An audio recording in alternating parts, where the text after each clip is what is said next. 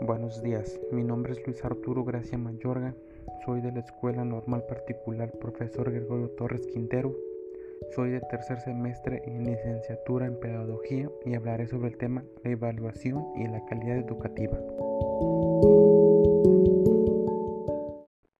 Para empezar, la evaluación es un juicio cuya finalidad es establecer, tomando en consideración un conjunto de criterios, normas, el valor, la importancia o el significado de algo. La evaluación ofrece posibilidades para fortalecer y consolidar los aprendizajes, así como los logros de los objetivos o propósitos en cualquier campo de estudio.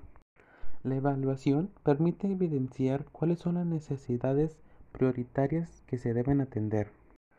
Y desde la perspectiva educativa, debe mostrar congruencia entre saber y desempeño.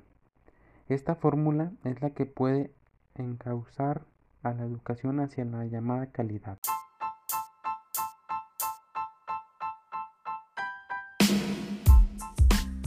Ahora hablando sobre la calidad educativa, una buena calidad educativa se alcanza cuando los procesos satisfacen las necesidades del individuo y de la sociedad en general.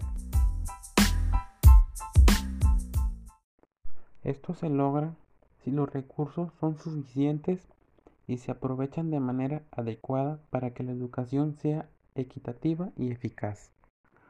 Pondremos un ejemplo.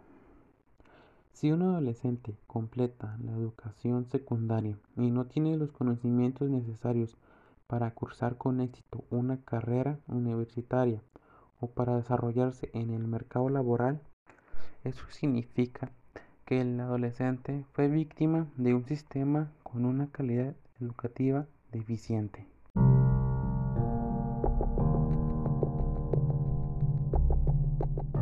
Bueno, esto es todo por mi parte.